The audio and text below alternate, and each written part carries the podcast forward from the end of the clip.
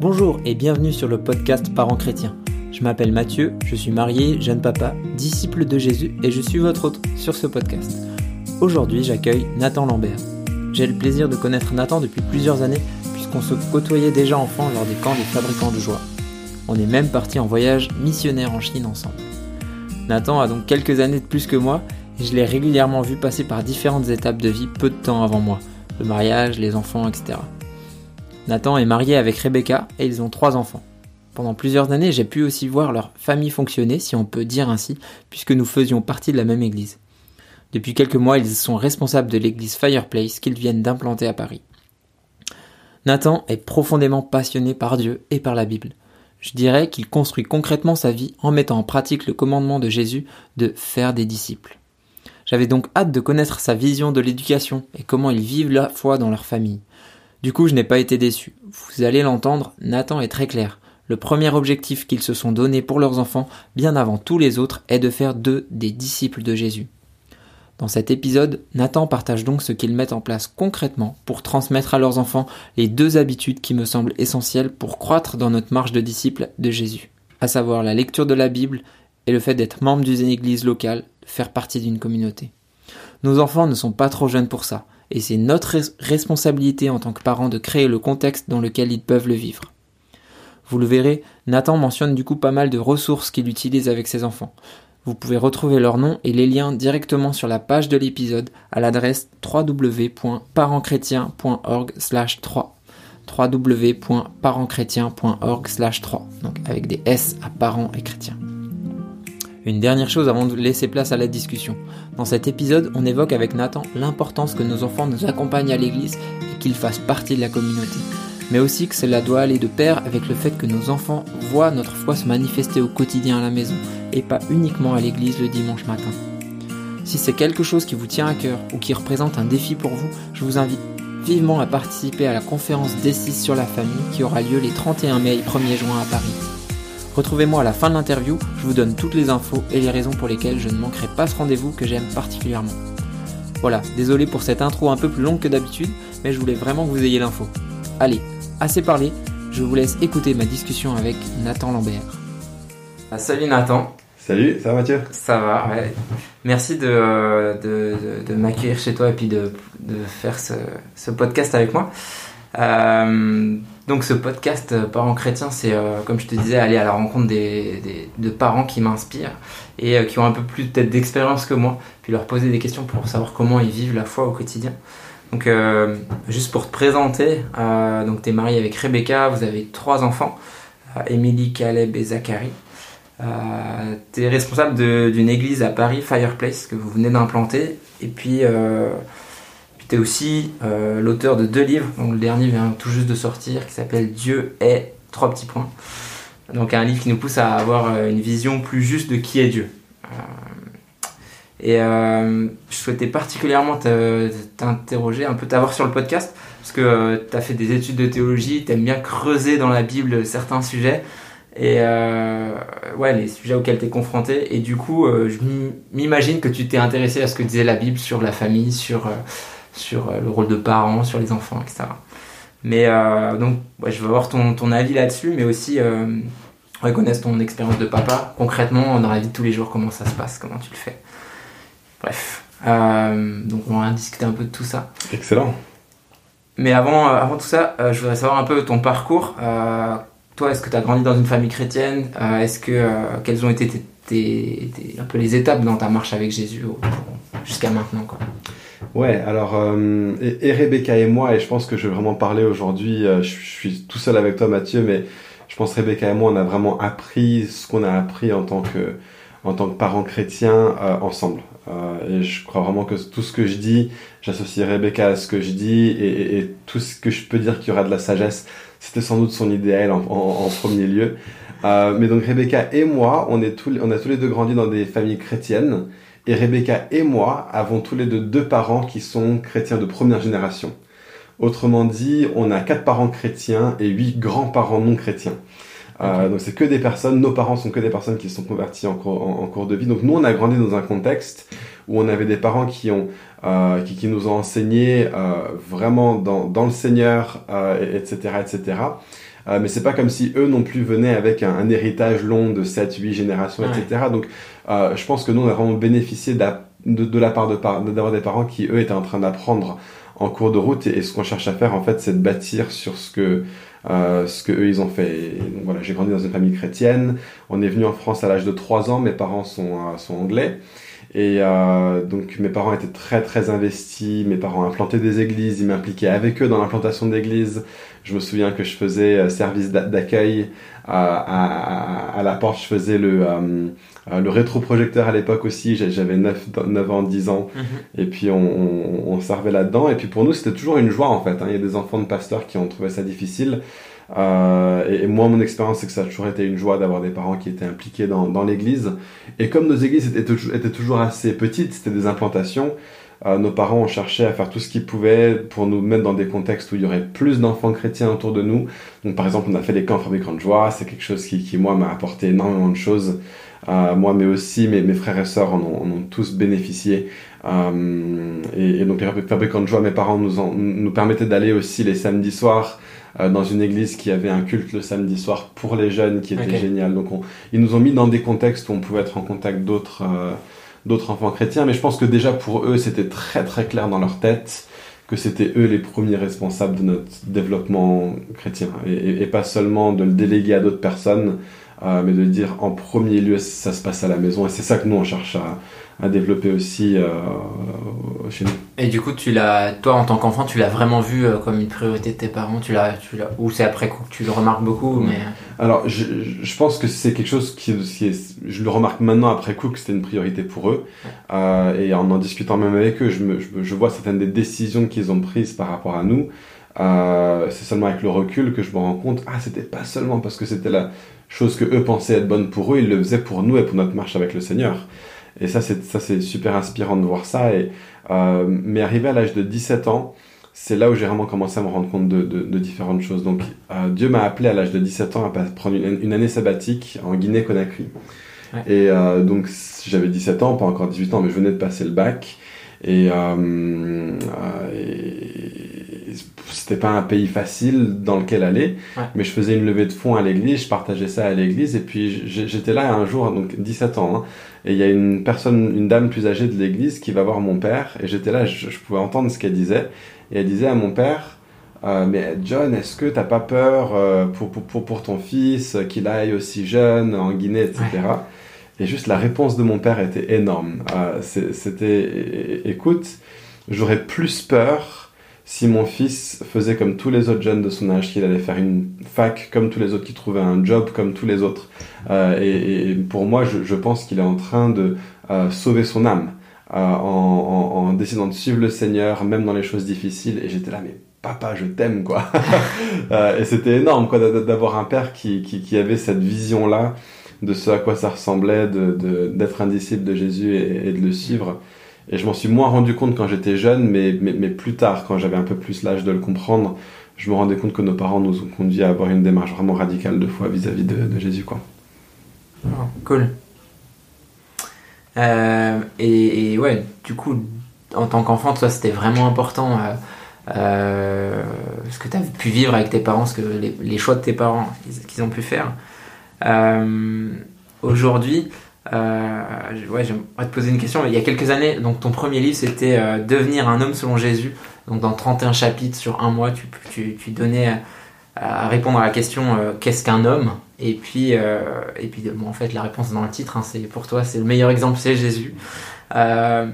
du coup, un peu lié peut-être avec ce bouquin, peut-être tu as écrit ce livre, je crois que tu n'avais pas encore d'enfants. Ouais. et du coup, aujourd'hui avec Rebecca, vous avez trois enfants pour toi, c'est quoi ton rôle spécifique en tant que père mhm. Alors, je crois que mon rôle spécifique en tant que père, euh, c'est d'abord de démontrer la nature de Dieu, la, nature de, Dieu le Père.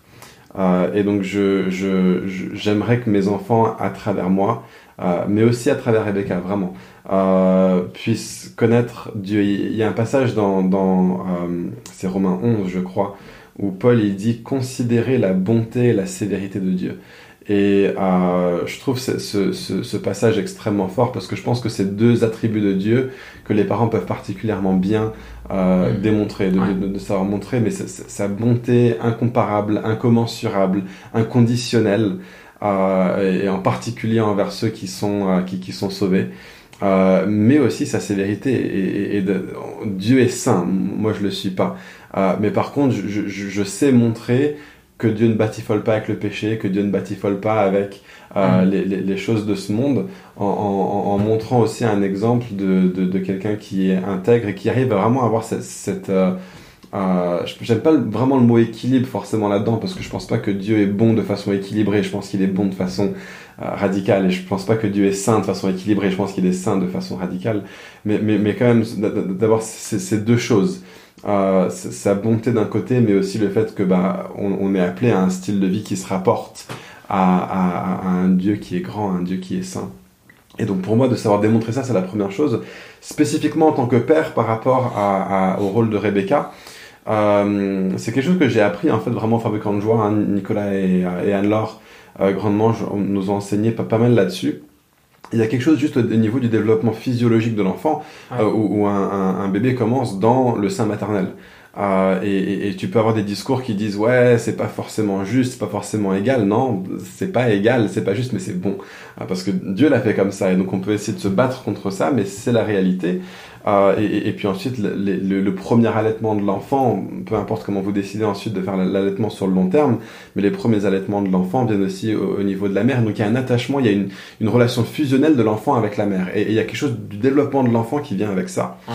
Et, je pense que le, le, le, rôle du père, et je crois que c'est vraiment aussi profondément quelque chose qui montre pourquoi la Bible nous démontre Dieu comme père, c'est que le, père n'est pas dans une relation fusionnelle, euh, mais il est dans une relation d'amour. Donc, de la même façon qu'on n'a pas à avoir une relation fusionnelle avec Dieu parce qu'il est autre, mais on peut avoir une relation d'amour avec lui. Et je pense que moi, mon rôle en tant que père, c'est de réussir à emmener mes enfants à, à toujours en ayant ce contexte de sécurité et d'amour, à se détacher du cocon familial petit à petit à petit à petit et les préparer pour être envoyés dans le monde, euh, pour pouvoir aimer et servir Dieu et, et, et avoir pleinement leur, leur, place et leur rôle au sein de la société, tout en ayant la sécurité, donc de pouvoir leur montrer vous aviez besoin de cette, cette, sécurité, ce cocon, cette affection extrêmement fusionnelle que vous aviez avec votre mère au début. Ouais. Mais j'aimerais vous montrer qu'il y a un autre type d'amour qui est là, euh, qu'on peut trouver notre sécurité dans autre chose aussi que la, la, la, la, fusion avec ta mère. Et que tu peux aussi commencer à... Et donc il y a vraiment un rôle de développement, d'émancipation de l'enfant, de lui permettre d'avancer, de, grandir, de sortir euh, de la famille et moi je suis en train de les, de les, traîner tout en permettant à ce qu'ils restent connectés à la famille, les traîner pour qu'ils puissent dire ok mais je, je, suis je fais partie de ma famille mais je vais aussi aller et, voler de mes propres ailes aussi quoi. Ouais. Ok. Donc tu toujours un peu dans cet amour inconditionnel euh, pour tes enfants, mais euh, qui, qui, te pousse à leur dire mais il n'y a pas que la famille, il n'y a pas que nous, il n'y a pas que, tes, que vos parents, il y a aussi le monde qui est à l'extérieur. Ouais. Ok. Ouais. Euh, le, le, le, thème de ce podcast, c'est euh, euh, vivre la foi au quotidien avec, avec notre famille. Pour, pour vous, euh, ça veut dire quoi? Vivre la foi dans le cadre de la famille et comment ça se manifeste pour vous? Euh, J'ai envie de dire déjà qu'on n'a pas du tout tout compris et pas du tout euh, tout réussi. On, a des, grands idéaux avec Rebecca qu'on n'arrive pas toujours à mettre en pratique. Euh, une des choses qu'on s'était dit avant d'avoir des enfants, euh, c'était que on veut toujours, toujours tout ramener à la prière en permanence. Hein. On veut être une famille qui prie et qui est en conversation avec Dieu en permanence. Euh, le, problème, c'est que c'est pas quelque chose qu'on a vraiment réussi à bien mettre en place dans notre couple avant d'avoir des enfants. Euh, et, donc on a toujours trouvé dans, dans, les premiers temps de notre vie de, de, notre vie de couple que prier ensemble c'était difficile. Ouais. Euh, on, on, se sentait assez vite jugé l'un par l'autre. Dès que Rebecca priait pour moi, j'avais l'impression qu'elle lançait des petits messages subliminaux. Nathan change, Nathan change. Et je disais, écoute, si t'as envie que je change, dis-le moi directement plutôt que de, de, de, dire adieu devant moi. Même si c'était pas forcément le cas, tu vois. Et elle, et elle aussi c'est pareil, tu vois. Et même notre lecture de la Bible, c'était jamais facile parce que moi je suis assez un peu théologique, Rebecca un peu plus pratique. Donc quand on lit le même passage, moi je vais être là en train de dire j'aime trop cette partie-là du passage, Rebecca va dire mais moi ça me parle pas du tout. Et elle, elle va me parler d'autres trucs du passage. Je vais lui dire mais ça ça marche pas si t'as pas la théologie d'abord, etc. notre, notre, notre, communion avec Dieu en tant que couple, ça a jamais été quelque chose de facile. C'est pas quelque chose qu'on nous a euh, pour lequel on nous a vraiment euh, préparé par exemple euh, et on n'a pas vraiment eu de, de, contexte dans lequel ça a été modelé pour nous. Euh, que, comme je dis, tu vois, je pense aussi qu'il y a ce fait que euh, on est tous les deux de parents chrétiens, mais de grands-parents non chrétiens. Il euh, y, y, a tout un héritage à acquérir en fait. Ça, ça s'acquiert de génération en génération en génération. Et je pense que celui-là, c'est pas quelque chose qu'on a acquis vraiment de nos parents. Et c'est-à-dire que nous, il faut qu'on se batte pour le faire. Mais on mhm. s'est pas battu pour ça avant d'avoir des enfants, malheureusement. Donc c'est quelque chose qu'on essaye de faire, mais qui ne vient pas naturellement. De modeler constamment la prière, la prière, la prière. Il y a euh, une nouvelle fille qui vient, euh, euh, par exemple Émilie qui, qui, vient et qui nous dit voilà il y a une nouvelle fille qui est arrivée d'une autre école et nous on a appris en fait que c'est une fille qui avait pas du tout d'amis dans son ancienne école qui se faisait victimiser dans, dans son école et, et, et premier réflexe qu'on devrait avoir c'est c'est quoi? Elle a vraiment besoin qu'on prie pour elle. Venez, on parle de cette fille au Seigneur, quoi. On, on, on, essaye de faire ça. Donc ça, c'est un exemple où on a réussi, mais je suis sûr qu'il y a plein de moments comme ça aussi où on loupe le coche, où on passe à côté. Mais on veut vraiment être une famille qui prie. Euh, et, et euh, ça, ça c'est un, un, gros truc. On, on, on, est une famille qui met la, la lecture de la Bible en priorité. Euh, donc on a, euh, pour l'instant, on se sert, donc Émilie, notre, notre aîné, à 7 ans, et puis 5 ans et 3 ans euh, pour Caleb et Zachary. Et donc pour l'instant, on, a, euh, on essaye vraiment d'avoir à chaque fois des versions de la Bible qui sont appropriées à leur âge. Ouais. Et tous les soirs, presque sans exception, mais, mais, mais, tous les soirs, on va lire la parole avec eux. Et en famille? En fa euh, Ouais, en famille. On, au, au, moins un des parents ouais. avec les trois enfants et euh, on, on, lit souvent une autre histoire avant et puis après on finit avec la Bible. Et, et j'essaye vraiment aussi ce, ce, ce côté j'aimerais que mes enfants aient une, une notion de la sainteté de, de, Dieu tu vois. Et donc sans vraiment euh, sacraliser la Bible parce que on peut aussi la sacraliser c'est Dieu est Dieu la Bible n'est pas Dieu mais la Bible nous révèle Dieu. Mais j'essaie vraiment que mes enfants soient un, un tantinet révérencieux quand on lit la Bible. Ça veut dire que quand on lit une autre histoire ils vont peut-être se balader aller prendre un jouet bidouiller avec etc mais je dis les amis là ici on a la parole de Dieu. Et, et, et on va être sérieux par rapport à ça. Donc quand on ouvre la Bible je veux que vous vous asseyez arrêtez de discuter entre vous. Émilie va poser ton jouet etc on va ouvrir la Bible et Dieu, okay. va, Dieu va, nous parler. J'essaie vraiment de, leur faire comprendre que la Bible c'est pas juste un, un, autre livre, c'est pas juste un petit truc religieux, c'est Dieu lui-même qui nous parle quoi. C'est énorme en fait quand on y pense. Ouais. Que, que Dieu a eu l'amour de parler à des humains en termes compréhensibles par des humains pour que nous on ait une révélation de lui qu'on n'aurait jamais mais pas du mmh. tout sans la Bible, c'est énorme. Donc je, je veux qu'ils le sachent, ça, je veux qu'ils le comprennent. La dernière chose en fait qu'on essaie de se dire avec Rebecca, c'est qu'on veut élever nos enfants comme des disciples. Euh, et, et, et, ça veut dire qu'on n'est pas là en train d'essayer de les, de les éduquer pour être un bon petit garçon ou une bonne petite fille. On n'est pas là en train d'essayer de les éduquer pour qu'ils puissent faire euh, prépa, Sciences Po, machin, etc. S'ils font prépa, Sciences Po, etc., super Dieu de les utiliser là-dedans. Mais, mais, mais, mais, pour moi, mes, enfants peuvent être euh, mécaniciens, euh, femmes au foyer, politiciens, etc peu importe, s'ils sont ancrés en Jésus, s'ils connaissent Jésus, alors ils vont faire une différence autour d'eux, euh, peu importe où ils sont, et, et, et, et, ils vont pouvoir servir le royaume de Dieu autour d'eux. Donc moi je suis plus intéressé par est-ce que tu suis Jésus plutôt que est-ce que tu es un gentil garçon ou une gentille fille? Ok. Priorité de, de, de, de, faire de tes enfants des disciples, quoi. Absolument. Euh... On, dirait, on pourrait dire ça c'est notre ordre de mission en tant que parents. Rebecca et moi, de façon très consciente. Ok. Hmm.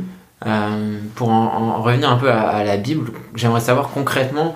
Euh, donc là, tu disais, tu vous prenez une Bible adaptée pour les enfants, donc c'est, j'imagine pas une Bible forcément avec des versets, mais avec des histoires ouais. de la Bible. Est-ce que tu as une Bible en particulier euh, que tu aimes bien utiliser? Euh, Alors, il y, en a trois euh, que je trouve vraiment vraiment bien, euh, et les trois sont top pour une raison, mais il y a aussi quelque chose qui est pas bon avec ces, trois, trois, versions de la Bible.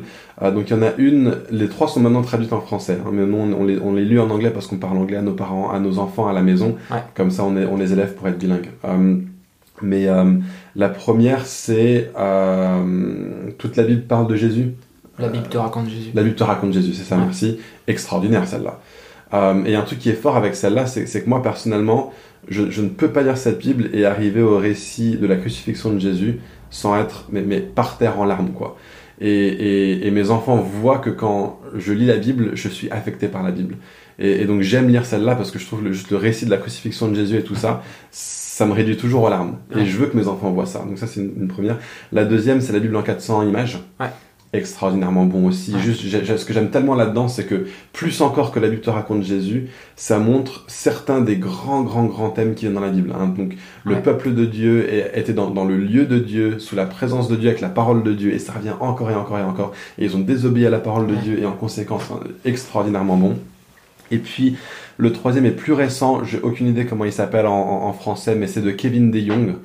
Euh, et ça s'appelle en anglais The Biggest Picture. Les, les, les, dessins sont extraordinaires. C'est un peu plus âgé en termes de vocabulaire. C'est seulement 10 chapitres. Les chapitres sont un petit peu plus longs. Les concepts qu'il développe sont un peu plus poussés. Euh, le langage est un peu moins enfantin. Et on vient de tomber sur un truc en anglais euh, où c'est une Bible illustrée pour enfants. Et, et, ouais, donc ce que j'allais dire, c'est que j'aime bien avec ces versions-là, c'est que ça, ça, nous donne vraiment la vue d'ensemble panoramique de la Bible. Extraordinaire pour ça. Mais par contre, ça donne pas vraiment, à peine, à peine, à peine, de détails sur les histoires précises. Donc ce que j'aime bien, c'est que ça donne à mes enfants une sorte de, de, de, de canevas pour comprendre les écritures. Mhm.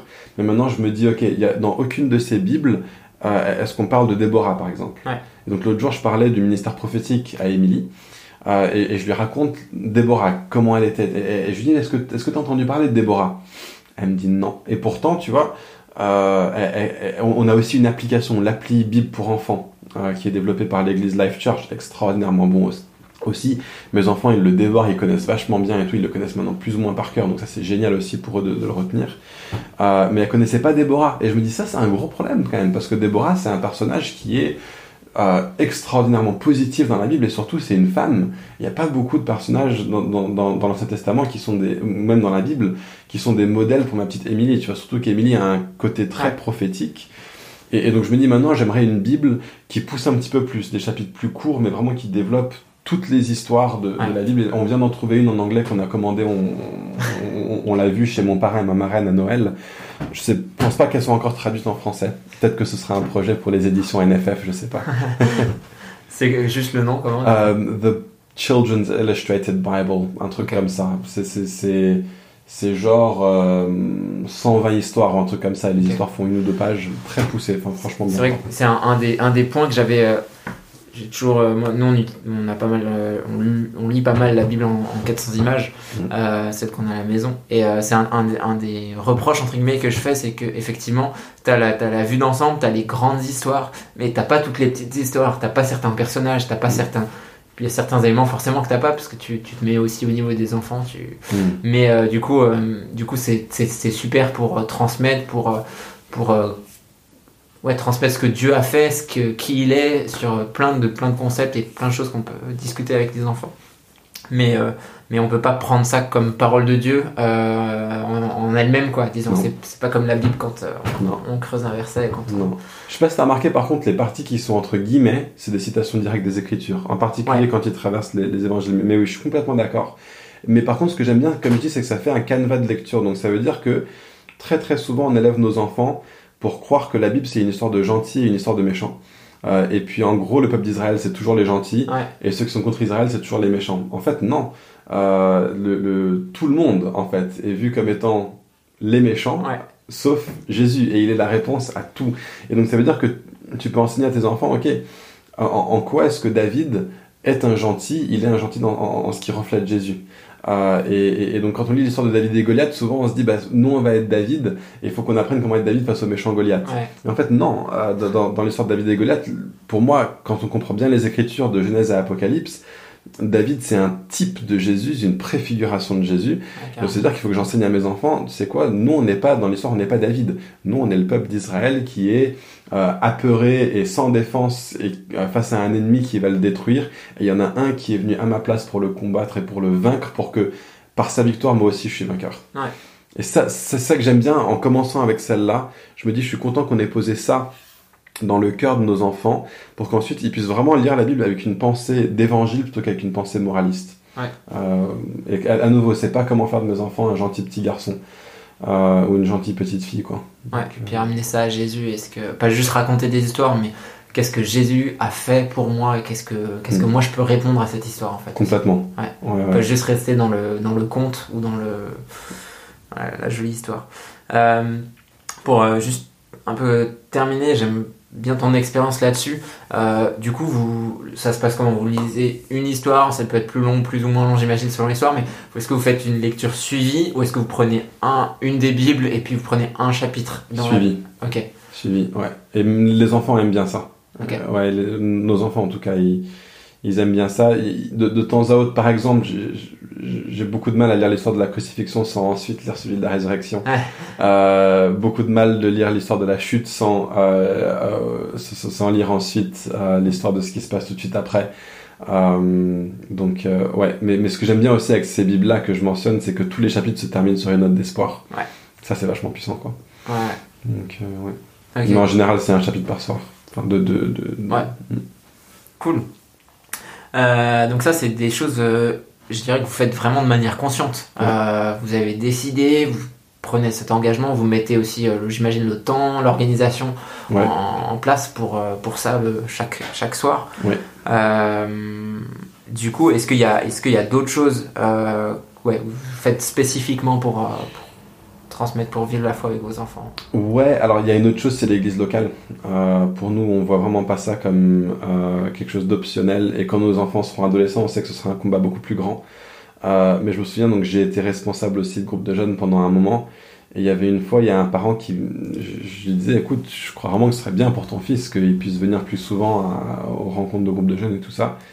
Et la, mère m'avait répondu un truc qui m'avait fendu le cœur. Elle m'a dit, tu sais, tu peux emmener un cheval euh, au, au point d'eau, mais tu peux pas le forcer à boire. Et je, je lui ai répondu, mais si tu l'emmènes pas au point d'eau, tu peux être sûr qu'il boira jamais. Et, et pour moi, c'est ça aussi avec, avec mes enfants, de, dire, Ouais. tu vois, je veux qu'ils soient toujours, toujours dans un contexte où ils ont l'opportunité de boire. Euh, Est-ce qu'ils boivent Je veux pas les forcer à boire. Elle avait raison là-dedans. La, Ah ouais, la- carrément. la- la mère en question, je veux pas la forcer à boire. Par contre, je veux toujours les mettre dans un contexte où. Et je veux qu'ils disent, ok, tant que t'es sous mon toit, Mhm. tant que t'es dans ma maison, euh, bah c'est t'es sous mon autorité. Et donc c'est mes règles qui vont pré- prévaloir. Le jour où tu seras assez responsable et grand pour pouvoir gérer ton propre loyer et, euh, et, et pouvoir prendre tes propres décisions par rapport à quand tu manges, etc. Bah tu pourras aussi prendre tes décisions par rapport à comment est-ce que tu euh, te comportes vis-à-vis de, de notre communauté locale. Mais tant que tu es sous mon toit, bah, tant que t'es pas suffisamment grand pour prendre ces décisions-là, bah, par rapport au spirituel, c'est moi aussi qui vais, euh, Ouais. qui, qui vais avoir autorité là- là-dessus. quoi. Donc, Ouais, j'ai- j'ai- j'avais une. euh, c'est pas très moderne, hein, Non, non, c'est clair. Mais dans, dans, dans le. euh, bah, dans les, les camps que j'organise, des fabricants de joie, j'avais un, parent qui m'avait dit ça, effectivement, qu'il il savait bien que son ado était pas, pas franchement motivé, etc. Mais c'était la règle que tant qu'ils étaient sous leur toit, et ben, eux, ils auront tout fait pour que leurs enfants ils soient dans un contexte favorable, qu'ils entendent des choses, même s'ils y croient pas, même s'ils sont pas là à, à rentrer forcément à fond, eh ben, ils sont dans un contexte où ils entendent, où ils connectent, où euh, ils peuvent, euh, ils ont l'opportunité en fait de, Mm. de faire un choix, de, de- Mm. et, euh, et c'est vrai que c'est important. Euh, mais j'imagine que effectivement le défi euh, est plus à l'âge adolescence que, euh, que Sans- enfant. Sans doute. Et surtout, nos enfants aiment vraiment l'église pour l'instant. Et, et je crois aussi, il y a quand même une vraie importance de dire ça, c'est c'est quelque chose qu'on mentionne en deuxième et pas en premier. Parce que ce qu'on mentionne en premier, c'est que c'est la responsabilité des parents à la maison d'abord de créer un Ouais. contexte dans, dans lequel nos, nos enfants grandissent. Et euh, et il y a possibilité que ça fasse vraiment re, euh, revers de balancier, hein, de, de, de forcer nos enfants à...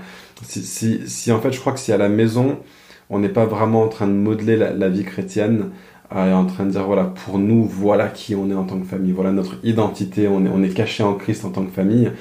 Euh, S'ils si, s'ils voient que pour nous, le christianisme, c'est quelque chose d'un petit peu secondaire, mais que nous, on les force à ce que ce soit quelque chose de premier, de Mhm. primaire, il- ça peut conduire à Ouais. beaucoup de colère, beaucoup de déchirement, beaucoup de, de, de, de, de rejet.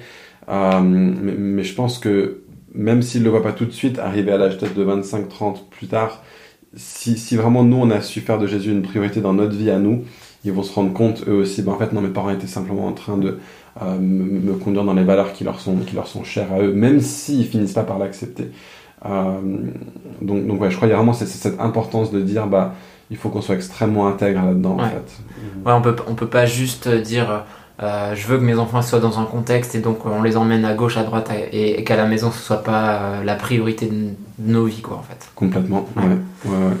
Euh, pour on parlait de l'Église, t'es pasteur, un mm. couple pastoral, on vous observe. J'imagine tu le sais. Ouais. Moi je le fais. j'ai vu, enfin, ce que bah, j'ai pu te côtoyer dans, dans, le cadre de l'église et bah, j'ai vu ben, tu, prenais vraiment tes enfants avec toi euh, au moment du culte. Euh, avant, après, ils sont en train de jouer. Au moment du culte, j'aimerais juste que tu puisses nous partager mhm. un peu. C'est quoi la, place que tu vois de tes enfants? Comment tu, vois le culte spécifiquement avec eux? Qu'est-ce que, Est-ce que tu as des attentes vis-à-vis d'eux? Qu'est-ce que tu leur communiques? Comment? Euh, juste un, petit point de théologie, moi j'ai pas tendance à appeler ça le culte, parce que je crois que le culte c'est tous les jours et à chaque moment, hein, on offre nos corps comme un sacrifice vivant, mais que alors que tous nos membres de l'Église vivent leur culte à, eux dans leur vie quotidienne H24, on se rassemble, nous on a tendance à appeler ça une célébration. C'est un petit peu où on dit, ok, bah, Dieu a fait des grandes choses dans nos vies, pendant la semaine dernière, on va se rassembler et on va célébrer. Mhm. Et donc ce que j'essaie de faire comprendre à mes enfants, c'est euh, on est ici pour être les uns avec les autres. Hein. On a parfois une, une, euh, une mentalité dans, dans, dans l'église évangélique de dire, on a ces chants qui disent je serai à toi, tu seras à moi ensemble pour l'éternité, machin, machin. moi, moi, moi, je suis pas à l'église pour chanter ça. Si, si je veux chanter ce chant-là, je le chante tout seul dans ma chambre, dans mon temps de, euh, de, de, culte personnel, dans, dans, ma vie personnelle. Mais je dis à mes enfants, on est là ensemble. Et, et j'essaie de leur dire, vous aussi, vous avez une responsabilité. Euh, euh, pas parce que vous êtes des enfants de pasteurs, mais parce que vous êtes des personnes qui font partie de cette communauté. Et donc j'ai envie de leur dire, ok, donc quand on chante, eh ben chantez aussi. C'est pas seulement pour vous et Dieu, vous allez encourager les autres autour de vous à le faire. Par contre, si vous le faites pas, vous êtes une distraction pour les autres. Euh, mais, mais je veux aussi les avoir avec moi en fait. C'est le fait de se dire, bah on est une famille. Et je crois, je crois que vraiment une famille d'église est constituée de beaucoup beaucoup d'autres familles. Il y a comme ces cercles concentriques dans l'économie de Dieu, quoi. C'est euh, euh, Dieu choisit et appelle des familles. Euh, et, et, et, et de, de, ces familles, ces familles ont un contexte plus large qu'on appelle l'Église. L'Église, c'est une grande famille. La Bible l'appelle la famille de Dieu. Et je crois que Dieu même appelle des églises à être ensemble en famille d'église, en, mm. en, regroupement d'églises qui fonctionnent les unes avec les autres dans, dans, les relations, dans la mission commune. Et donc je crois que et, les, familles de la terre sont bénies à travers ça en fait. Et, donc pour nous, on veut dire, nous on est une famille ensemble. Et, donc au maximum, on essaie d'avoir nos enfants avec nous. Alors maintenant, on a un de nos enfants qui a commencé à vouloir aider avec la vidéoprojection. On se dit super, même quand c'est pas moi ou Rebecca qui faisons la vidéoprojection, euh, on, le laisse aller à côté de la personne qui fait la vidéoprojection parce qu'on a, on aussi envie de l'aider à apprendre qu'est-ce que ça veut dire de, euh, de servir. Mais, mais en dehors de ça, c'est on est ensemble. Et une autre raison, en fait, c'est qu'on a envie que nos enfants ils voient comment nous on fait. Euh, je veux que mes enfants sachent que leur père chante fort et, que leur père lève les mains haut. Et, qu'il n'a pas du tout honte de manifester sa louange envers Dieu en public. Et, je veux qu'il voit ça. J'ai lu un article une fois d'un d'un gars, je sais pas, il devait avoir mon âge, j'en sais rien, mais il écrivait une lettre ouverte à son père. Merci papa pour. Et une des choses qu'il a dit, c'est merci papa d'avoir été un des seuls à lever la main à l'église. Tu m'as enseigné ce que ça voulait dire d'adorer le Seigneur avec mon corps. Merci papa d'avoir chanté fort quand tu étais là euh, à l'église parce que j'ai vu ton cœur d'homme se répandre devant Dieu, devant les autres. Et j'étais là, ouais, moi j'ai envie de ça aussi, tu vois. même si ça quelque chose. Ah, ouais, ouais, complètement. Mm. Dans, dans, dans, ton, dans ton culte en fait à Dieu. Quoi. Mm. Ouais. tout à fait. Ok. Euh, et puis, donc ça c'est spécifiquement par rapport à tes enfants, mais euh, en tant que responsable d'église, comment tu vois la place des enfants toi dans, au sein de la communauté, au sein mm-hmm. de, aussi de la célébration? Alors pour moi c'est vraiment un truc un petit peu à deux niveaux parce que euh, à la fois si un enfant n'a pas fait une profession de foi en tant que tel, alors il n'est pas membre de l'Église de cette façon-là. Donc il fait pas partie de ce que, ce que les théologiens appellent l'Église invisible. Mm. Par contre, il fait partie de l'Église visible. Et parce que les enfants font partie de l'Église visible, bah, il faut qu'on leur laisse toute la place d'être là en tant que en tant qu'enfant.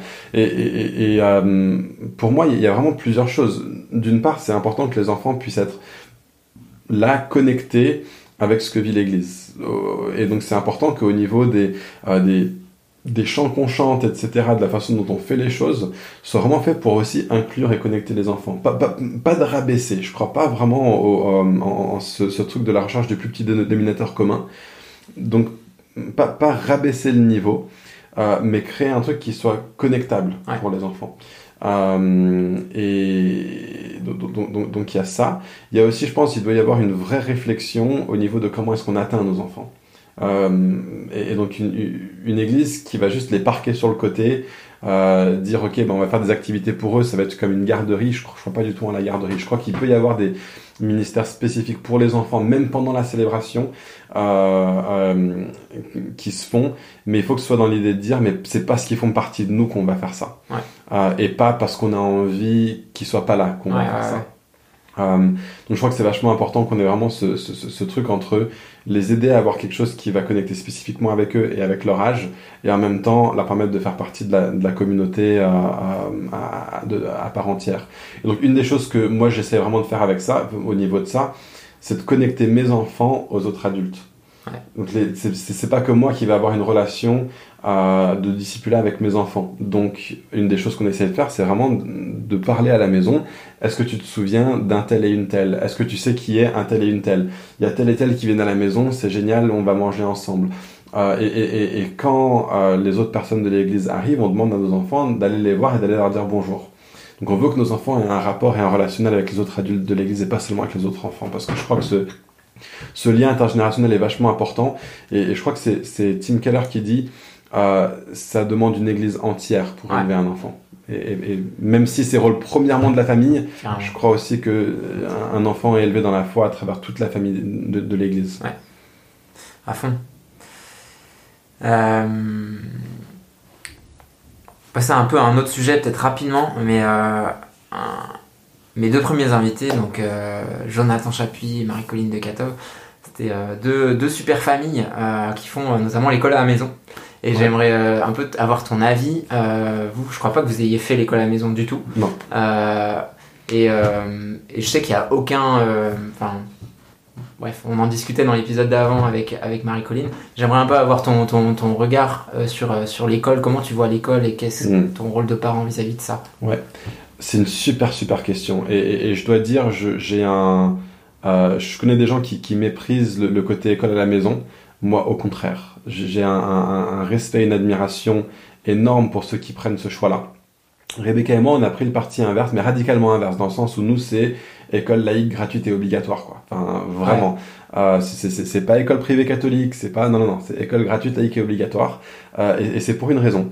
Euh, notre raison, et c'est pas dit qu'on continue comme ça ad infinitum aeternam, hein. Euh, notre, notre raison à nous, c'est de nous dire, j'ai pu connecter avec euh, mes amis à l'âge de 17 ans, 18 ans sur des questions comme l'évolution, la philo, etc., etc., parce que ayant été élevé dans le terreau fertile de la foi de mes parents, j'ai aussi été plongé et immergé dans le monde.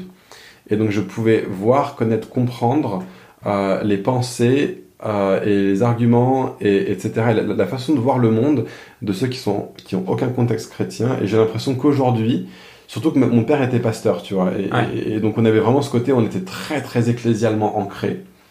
Et, et, je pense que je serais vraiment un chrétien dans une sorte de petite bulle, incapable de connecter avec, avec ma culture aujourd'hui, euh, si j'avais pas aussi été euh, à- à- à- dans l'école où, où- où j'étais.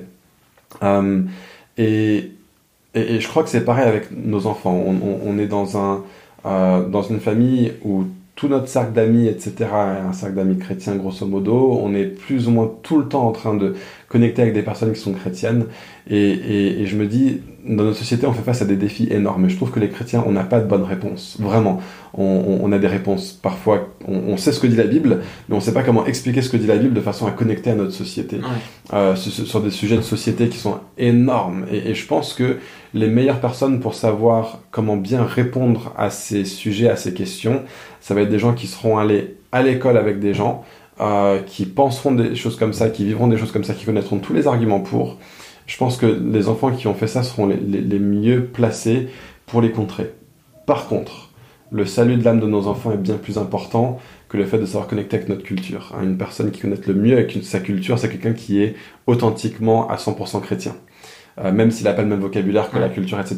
Donc, si on se rend compte à un moment donné que nos enfants sont en train de sombrer dans le monde, je pense qu'on prendra une décision différente. C'est ok, ils ont fait ça pendant un temps, on sait pourquoi on l'a fait. Euh, on sait aussi que c'est on est en train de les, de les jeter dans, dans, la fosse au lion entre guillemets, euh, et on a confiance ouais. qu'on a l'Éternel des armées qui va se tenir avec eux pour fermer la gueule des lions, et nous on se tient dans la prière aussi avec eux vis-à-vis -vis de ça, euh, et, on, et on les élève et on les éduque vis-à-vis -vis de ça aussi. À partir du moment où on se rend compte que non, ils sont en train de, de, de, de sombrer dans une pensée qui n'est pas celle de Christ, qui est en train de sombrer dans le monde, eh ben, on risque de faire école à la maison, de faire quelque chose de, de, de, de différent. Ouais. Donc ça, c'est là où on est pour l'instant, et peut-être bien que ça va tenir jusqu'à la terminale. Euh, peut-être bien que le, le, le, Dieu va, Jésus va garder les, les, la, la, bouche des lions fermée ouais. jusque-là. Et, et, je pense vraiment le personnage de Daniel est extrêmement euh, intéressant là, dans la façon dont il connecte avec la société en ne se mm. distanciant pas de la société est extrêmement puissant en fait. Et je, je, veux élever une génération de Daniel, de Shadrach, de Meshach, de Abednego euh, mais je crois aussi que Daniel était déjà pleinement ancré dans sa foi au moment où il s'est retrouvé à Babylone.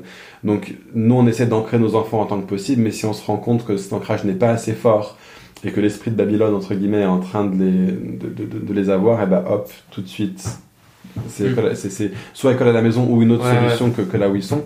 Il y a un dernier truc aussi euh, que, que, que, que, euh, que, que je voulais dire là-dessus, c'est que protéger nos enfants, ça passe aussi vraiment par le fait de savoir anticiper à l'avance les, les, déboires. Et ça veut dire que pour nous, en tant que chrétiens, on doit être super lucide par rapport à la réalité de notre monde. Donc, euh, je me souviens quand j'étais pasteur de jeunes, je commençais à enseigner des choses sur la sexualité chrétienne à des enfants dès l'âge de 10-11 ans. Il y avait des fois des parents qui disaient ah non, c'est beaucoup trop tôt, tu peux pas. Je disais bah écoute, si moi j'en parle pas, et vous vous devriez en parler aussi parce que je peux vous garantir que vos enfants ils en entendent parler. Et donc il y a deux étés de ça, Émilie rentrait au CP. Et euh, j'ai eu un clic, un, un tilt au, au, au, pendant les vacances d'été. Je me suis rendu compte, ok, Émilie va maintenant se retrouver dans la même cour de récréation que des garçons qui ont déjà regardé de la pornographie. Mm. Pas tous les enfants de CM2 auront regardé de la pornographie, mais statistiquement, il y aura au moins un ou deux enfants en CM2 dans la même école que Rebecca qui ont déjà regardé de la pornographie, soit parce que eux ils s'y sont intéressés ou parce qu'ils ont des grands frères, etc., qui les ont, les ont initiés à ça. Euh, et, et, et donc ça veut dire qu'il faut que je la prépare. Et donc on a pris un temps, Émilie et moi, au, bord de la piscine en fin des vacances d'été, où je lui ai parlé de trois choses. Je lui ai parlé, un, euh, garde ton cœur. Tu vas tomber amoureuse de garçons, des garçons vont tomber amoureux de toi.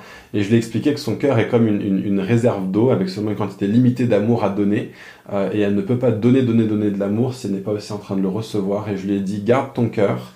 Et, le, le, le, meilleur endroit pour vraiment pleinement déverser ton amour, c'est le mariage. Parce qu'il n'y a que dans le mariage où tu peux être sûr que, que, l'homme va te rendre à la mesure de ce que tu lui donnes euh, parce que tu es un contexte de sécurité où vous vous êtes promis des choses les uns aux autres. Donc garde ton cœur et garde-le jusqu'au mariage. Première chose. Deuxième chose, je lui ai enseigné euh, par rapport au respect de son corps. Euh, donc à, à, la fois au niveau de comment elle s'habille, mais surtout au niveau de comment les autres la regardent, comment des autres éventuellement la toucheraient. Et je lui ai dit voilà, ton corps est ton corps et les autres n'ont pas le droit ouais. euh, de, de, euh, de, servir de ton corps comme eux le voudraient. Si des gens euh, te tapent, si des gens te touchent dans des endroits qui sont privés, etc., tu as, tu, tu as le droit non seulement, mais tu, tu, tu dois leur dire, parce qu'il faut que tu respectes ton corps, pas le droit de toucher ça, interdit, etc. etc. Deuxième chose. Et, et, et la troisième chose que je lui ai dit, c'est peu importe ce que les gens te diront, tu es belle parce que Dieu dit que tu es belle. Euh, et ce qui est fort là-dedans, c'est qu'on se rend compte qu'Emilie a vraiment pris à cœur. Elle, elle est très forte là-dessus. Ouais. Elle prend vraiment les choses à cœur quand on les lui dit. Peut-être pour les deux autres, il faudra plus répéter les choses, mais Emilie, elle est extrêmement consciencieuse. Quand on lui dit quelque chose et que c'est important, elle le sait et elle l'intègre dans, dans, dans, dans, sa catégorie. Quoi. C'est, okay. Voilà la case dans laquelle cette telle chose se trouve. Et donc parfois, elle est un petit peu noir et blanc sur différents trucs, mais, mais, mais ça l'aide aussi là-dedans. Et il y a un jour où il y avait des, des, garçons de l'école qui ont dit à une des amies de, ah t'es moche, etc. T'es moche. Et Emily nous a dit qu'elle est allée aux toilettes avec cette, euh, fille et elle lui a dit écoute, euh, t'es pas moche parce que euh, Dieu t'aime et il est mort sur une croix et maintenant il est vivant et donc t'es pas moche. et je me suis dit ok c'est pas exactement exactement la, la, la, la, la théologie de la beauté, ça aurait plus dû parler de l'image de Dieu ouais. ou non non non mais c'est pas grave tu vois. Ouais. Elle avait compris quelque chose et elle a non seulement pu le comprendre mais elle l'a communiqué à d'autres et quand on a vu ça avec Rebecca on s'est dit on est vraiment content que dans cette saison elle n'est pas dans une école, qu'on fait pas l'école à la maison parce que euh, l'autre fille n'aurait eu personne qui brille la lumière de Jésus autour d'elle là-dedans. Mmh. Donc on croit que nos enfants sont appelés à être des témoins. Euh, mais, mais, comme je dis, l'âme de nos enfants en premier lieu, ouais. et c'est ça qui va primer. Donc on prend ce pari-là pour l'instant, on, on, les jette dans la fosse au lion, on les couvre de prière, on les prépare, etc. Mais on est, on est très conscient que c'est pas forcément la solution. ouais. voilà. C'est un chouette témoignage en tout cas. Merci, mm. euh, merci de ton, retour là-dessus. Euh, qu'est-ce que. Euh, il y a des moments difficiles au niveau de la vie de famille. Qu'est-ce qui, toi, t'aide en particulier? Oula, qu'est-ce qui m'aide en particulier? Alors, ce qui m'aide en particulier, parce que moi, ce qui est le plus dur pour moi, c'est que j'ai, le, fruit de l'esprit lequel, qui a le moins bien poussé dans ma vie pour l'instant, c'est la patience. Sans doute peut-être la maîtrise de soi aussi, mais je crois que c'est vraiment la patience la maîtrise de soi, je le vois en train de se développer euh, constamment, on va dire, même si trop lentement au cours de ma vie. La, patience, j'ai l'impression qu'il a même pas encore commencé à pousser. je dis au Seigneur, mais Saint-Esprit, aide-moi avec la patience. Et, euh, quand les enfants font trop de bruit, quand euh, notre salon est aussi notre chambre, hein, comme beaucoup de Parisiens, on a un canapé lit, etc. et, et des fois, j'ai juste du mal à être patient avec mes enfants, quoi. Et ça, pour moi, c'est le truc le plus dur. Ce qui m'aide le plus euh, et, aussi juste parfois le fait qu'on a une vie très très chargée, très occupée, et parfois c'est juste c'est trop quoi, j'ai pas l'énergie pour. Et j'ai un, enseignement que j'ai reçu une fois concernant le fait de, de, de, se reposer sur l'évangile, sur la puissance de l'évangile. Euh, et, la réalité c'est que la croix n'était pas confortable pour Jésus. Et il l'a fait par sacrifice pour moi. Et, et, Dieu a été infiniment patient envers moi. Et moi, c'est peut-être mon côté théologique, etc., qui, qui m'aide avec ça, mais pour moi de, me souvenir de, Jésus en me disant ok si Jésus l'a fait pour moi bien sûr je peux le faire pour mes enfants. J'ai envie de rentrer à la maison et de m'affaler sur mon canapé et de rien faire.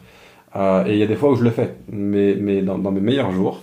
Euh, je, me, je, me, souviens que non seulement Jésus s'est pas affalé sur le canapé alors qu'il devait aller à la croix il allait jusqu'au mm. bout et il l'a fait pour moi. Et s'il l'a fait pour moi alors moi aussi il faudrait que je me sacrifie pour mes enfants que je dépose ma vie pour eux. Hein.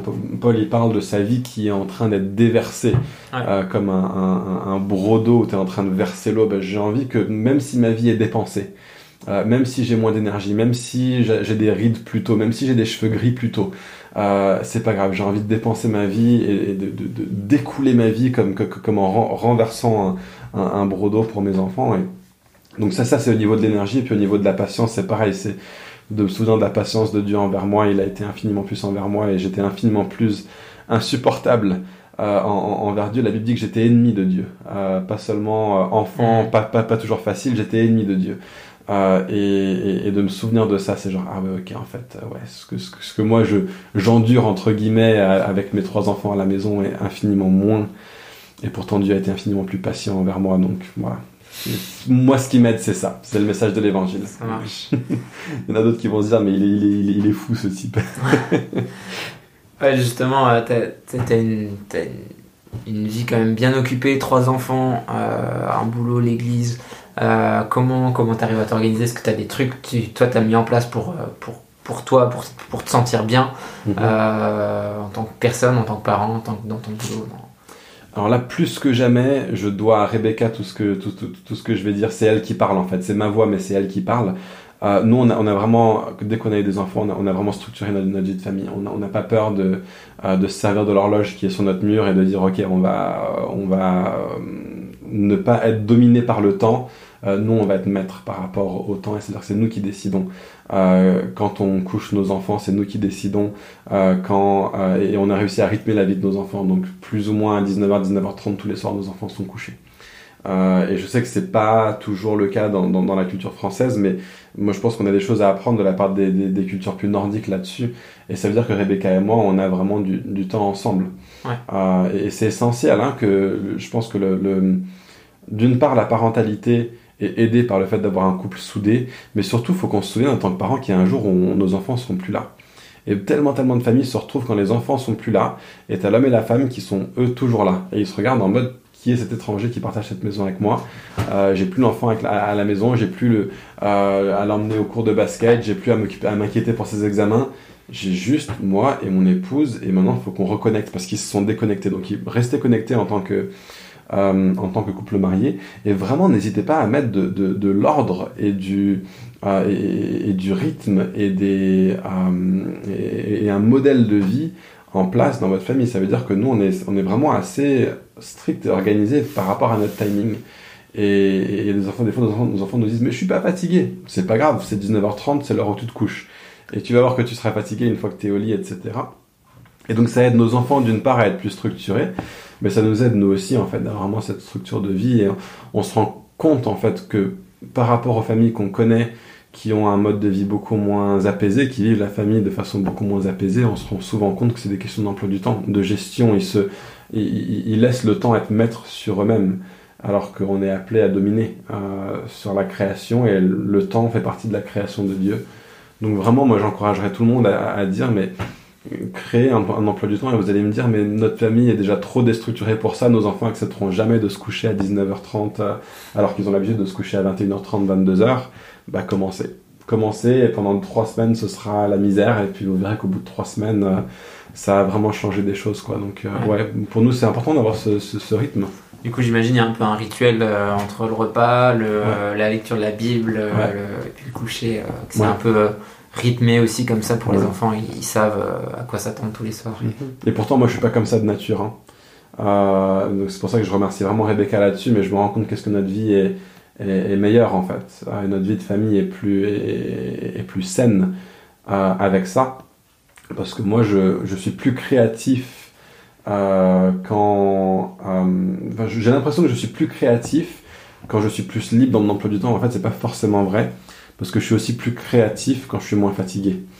Et je suis plus fatigué, je suis plus fatigué quand je suis pas maître de mon emploi du temps euh, là-dessus. Donc euh, je pense que ça finit par être du donnant-donnant. Ah, oui, je, la, structure de ma vie fait que je perds en créativité, mais le fait que je, passe beaucoup moins de mon temps à être en, sous-sommeil, en déficit de sommeil, fait que ça, compense largement et mm, j'arrive à garder tout mon côté créatif qui m'est très naturel.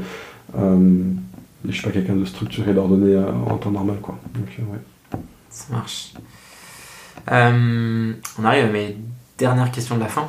Euh, si, tu pouvais, si tu revenais en arrière, euh, qu'est-ce que tu dirais à ton toi d'il y a 7-8 ans, juste avant que tu aies Émilie, euh, ta première? Je dirais tu ne sais pas tout. Et il y a d'autres personnes qui sont venues avant toi et qui en savent plus. Rebecca et moi, on a beaucoup, beaucoup appris en fait de la part d'autres personnes qui ont été parents avant nous. on a eu un ben, on, a, des gens, un couple qui, qui nous mentorent, même si c'est de loin. Mais David et Liz Holden, qui sont nos responsables apostoliques aussi, donc au niveau de l'église, ils, ils, nous mentorent, mais ils sont vraiment bons là-dedans, dans le sens où ils comprennent que un leader d'église ne sera efficace que dans le sens où son couple et sa vie de famille d'abord sont bien. Ils nous ont vraiment disciplinés là-dedans, ils nous ont appris beaucoup, beaucoup de choses. Euh, sur la, la, la, vie de famille, la parentalité, comment on discipline nos, nos enfants, toutes, toutes ces choses-là. Ils nous ont mhm. vraiment appris des choses. Et, euh, et puis après, eux, ils ont formé un autre couple euh, qui s'appelle Paul et Mandy Hater, qui habite à Rennes. Et pareil, on a fait quelques sessions de formation avec eux et qu'est-ce que ça nous a aidé quoi d'avoir la, la, la, voix et l'expérience de quelqu'un qui avait traversé toute la parentalité jusque-là et qui ont pu vraiment nous, nous, nous, enseigner des choses, nous équiper là-dedans. Il y a d'autres personnes aussi hein, en cours de route qui nous ont donné des, des, des petites clés, mais vraiment ces, ces deux personnes, enfin ces deux couples-là ont été très très fort en nous. Donc voilà, je dirais entourez-vous de personnes où vous admirez la vie de famille, euh, de, de, de, ouais, que, que, que, eux ont, où vous, vous, regardez les enfants de ces personnes et vous dites bah voilà, voilà le fruit, j'aimerais savoir à quoi ressemble l'arbre. Euh, ouais. et, et, aller passer du temps autour de l'arbre quoi. Mm. Cool. Mm. Euh, on a pas, pas, mal parlé des ressources euh, pour les enfants, des bibles notamment. Est-ce qu'il y a peut-être une ressource que tu me recommanderais en tant que parent Un livre ou quelque chose qui serait vraiment Écoute, c'est peut-être à tort, mais on n'a pas lu beaucoup, beaucoup, beaucoup de livres là-dessus. C'est marrant parce que c'est la troisième personne que je pose la question et c'est la troisième personne qui me dit pas tellement lu non plus. Ouais, c'est intéressant. Bah, il y a un bouquin qui est non seulement pas traduit en français, mais qui est plus édité en Angleterre parce que c'est un, un, livre qui, prône une forme de discipline qui n'est plus trop à la mode euh, aujourd'hui, donc les éditeurs ont dit on va plus l'éditer. Mais c'est le livre de David et Liz Holden, donc le couple qui nous a mentoré. Ils ont essayé écrit un petit bouquin dessus, 100 pages, 120 pages, mais c'est très très très bon sur comment élever des enfants qui sont disciples de Jésus. Euh, et ça s'appelle uh, parent, um, Raising Children, a Parent's Privilege, donc élever des enfants, un le, le privilège des parents qui met l'accent pareil. Voilà, c'est les parents qui ont cette responsabilité-là. Il y a un autre livre que, que, j'ai lu, mais c'est vraiment sur le rôle du père, de la part d'un gars qui s'appelle Doug Wilson, euh, qui s'appelle Father Hunger. Euh, donc, tu traduirais ça par euh, une culture affamée par manque de pères, en gros, et qui, qui, montre à quel point le rôle des pères est essentiel au sein de la société euh, et au sein des familles. Euh, et qui m'a appris beaucoup beaucoup de choses aussi là-dessus. Pas que d'ailleurs sur la paternité, mais sur toutes sortes d'autres choses. Ma vision du, monde a vraiment changé en lisant ce livre-là. Euh, mais non, à, part ça, malheureusement, désolé, désolé les, les auditeurs, j'ai pas de, de grandes recommandations. J'ai lu des livres pourtant, hein, mais il y en a pas un où je me dis euh, ouais génial. Une révélation. Ouais. Non, il y, y, en a, c'est une forme de parentalité qui est trop euh, teinté par le monde. Hein, ouais. je, je, je, veux dire, tout, tout, tout, le côté parentalité bienveillante. Il y a tellement de bonnes choses à en prendre, mais c'est toujours depuis une réflexion qui vient depuis l'esprit de ce monde. Et quand même, même des chrétiens essaieraient de restaurer, de racheter euh, des choses qui sont dites dans, dans, dans, dans cette mouvance-là, j'ai toujours l'impression de me dire non, en fait, tu es juste en train de mettre Jésus, euh, de mettre, mettre un sticker Jésus sur une voiture qui n'est pas forcément celle de la Bible. Et, et puis après, il y, a, d'autres visions plus traditionnalistes où je me dis, c'est pareil, t'as as, as, beau me dire que c'est une vision plus traditionnelle et que traditionnel parfois ça veut dire chrétien. En fait, non. Je vois que c'est plutôt influencé par le 18e et 19e siècle que par, ouais. euh, que, que, que, que, par, par euh, que, par la Bible. Et, et à nouveau, je me dis, est-ce que finalement, c'est pas les Écritures qui sont un, un, un manuel là-dedans si on sait le, euh, si, si, on sait bien le lire, s'y soumettre, ouais. etc. Donc, ouais. Ok. Je sais pas si c'est super spirituel comme réponse. euh, dernière question. Est-ce que tu aurais un, un, message ou un encouragement à donner aux parents qui écoutent? Soyez des parents. Soyez des parents. Euh, et, et, je dis vraiment ça en tant qu'ancien responsable de groupe de jeunes. Souvent, les, de groupe, les parents des responsables de groupe de jeunes me disaient Est-ce que toi, tu peux dire ça à, à, à mon fils? Parce que toi, il t'écoute. S'il pouvait comprendre ça aussi. Ouais, ouais. Et juste ce truc, mais toi il t'écoute je, leur, je leur disais mais au début je leur disais pas parce que moi ça me flattait et puis en plus moi je comprenais pas. Moi aussi je venais juste de sortir de mon adolescence. Mais, mais en fait non euh, si tu, tu, dis à n'importe quel adolescent est-ce que tu préfères un père euh, qui habite de l'autre côté du monde pour gagner un super salaire pour t'acheter tout ce que tu veux hein, tu auras le, le, le, dernier maillot de foot le, dernier jeu vidéo les, les, les 10 paires de baskets que tu aimes le plus parce que ton père il est jamais là mais il gagne tellement de thunes qu'il peut te donner tout ce que tu veux en termes matériels. Ou bien un père euh, qui, est, qui est présent à la maison même s'il peut pas t'offrir les choses matérielles que tu veux tu crois que ton fils il choisirait lequel? Ah ouais c'est vrai que sans doute il choisirait le père présent. Ouais tu sais pourquoi? Parce que nous, notre voix est la voix la plus importante dans la vie de nos enfants, qu'on s'en rende compte ou pas. Même en crise d'adolescence, ce que, ce que nous on dit à nos enfants, c'est la chose qui va avoir le plus de poids. C'est pas forcément ce qui va l'emporter, parce que parfois il y a un tel poids de la part des 10, 20, 30 autres influences dans leur vie qui font surpoids par rapport à nous, mais notre voix unique est plus importante, plus essentielle que n'importe quelle voix unique de n'importe qui d'autre dans leur vie. Leur meilleur pote, leur petite copine, leur ce que tu veux, leur prof de sport, leur n'importe qui, leur prof principal, le directeur de leur école, n'importe qui qui voit la télé, les, stars qui regardent et qui sont, par qui sont influencés. Ta voix à toi, unique, est plus forte et a plus de poids dans leur vie que la voix unique de n'importe laquelle autre personne. Reconnais ça, sers-toi de ça et, et, et, et sois vraiment un parent entier pour tes enfants. Élève-les. Ne laisse pas le monde les élever à ta place. Waouh, voilà. super. Merci beaucoup Nathan euh, pour ce super partage. Tout ce que tu as pu dire, c'est top. Cool, avec plaisir, merci. Merci de l'opportunité aussi de partager.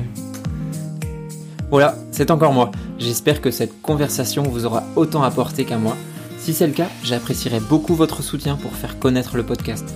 Vous le savez, le mieux pour cela, c'est le bouche à oreille. Parlez-en autour de vous et partagez l'épisode sur vos réseaux. Merci. Pour rappel, vous pouvez retrouver toutes les notes de l'épisode, les livres et ressources dont Nathan a parlé directement sur le site www.parentschrétien.org/3 www.parentschrétien.org/3 N'hésitez d'ailleurs pas à me faire vos retours, remarques et commentaires sur le podcast directement sur cette page ou bien sur les réseaux sociaux. Vos avis me seront très utiles et me permettront de m'améliorer. Je vous le disais dans l'intro, les 31 mai et 1er juin aura lieu près de Paris la conférence D6 sur la famille. C'est déjà la troisième édition de cette rencontre, dont l'objectif est d'encourager les parents et les églises dans leur rôle de transmission de la foi aux enfants. Pour expliquer rapidement, la vision de D6 se base sur, le chapitre 6 du Deutéronome. Et ces commandements que je te donne aujourd'hui seront dans ton cœur. Tu les inculqueras à tes enfants et tu en parleras quand tu seras dans ta maison, quand tu iras en voyage, quand tu te coucheras et quand tu te lèveras. Deutéronome 6, versets 6 et 7. L'association D6 est donc une plateforme de partage de ressources et d'encouragement à vivre le Deutéronome 6 au sein de nos églises, de nos ministères et de nos familles. J'ai pu participer aux deux premières éditions de la conférence D6 en 2015 et 2017 dans le cadre de mon engagement aux Fabricants de Joie, qui est une des associations impliquées dans D6. À chaque fois, j'ai pu y entendre des enseignements de très bonne qualité qui encouragent et donnent une vision, un cap à suivre pour notre famille, tout en restant très concret. J'ai aussi trouvé super toutes les idées d'activités et ressources qui étaient présentées par les différents intervenants. Donc vraiment, je vous invite vivement à participer à cette conférence des 6 et même à y venir en famille. Un programme fun et édifiant est prévu pour les enfants qui sera animé par les fabricants de joie et le grain de blé. Il y aura même des temps pour vivre des choses et apprendre en famille. Je le sais, parfois le prix de ce genre de conférence peut être un frein, surtout quand on vient avec des enfants. Mais la bonne nouvelle, c'est que l'inscription est seulement à 10 euros par famille. Donc, je redonne toutes les infos. La conférence des 6, c'est le vendredi 31 mai et samedi 1er juin à Ponto Combo, près de Paris. L'entrée est seulement à 10 euros par famille pour une inscription avant le 15 mars. Et vous pouvez retrouver toutes les infos sur le site www.conférenced6.fr. Merci beaucoup de m'avoir écouté jusqu'ici. Je vous dis à bientôt pour un prochain épisode.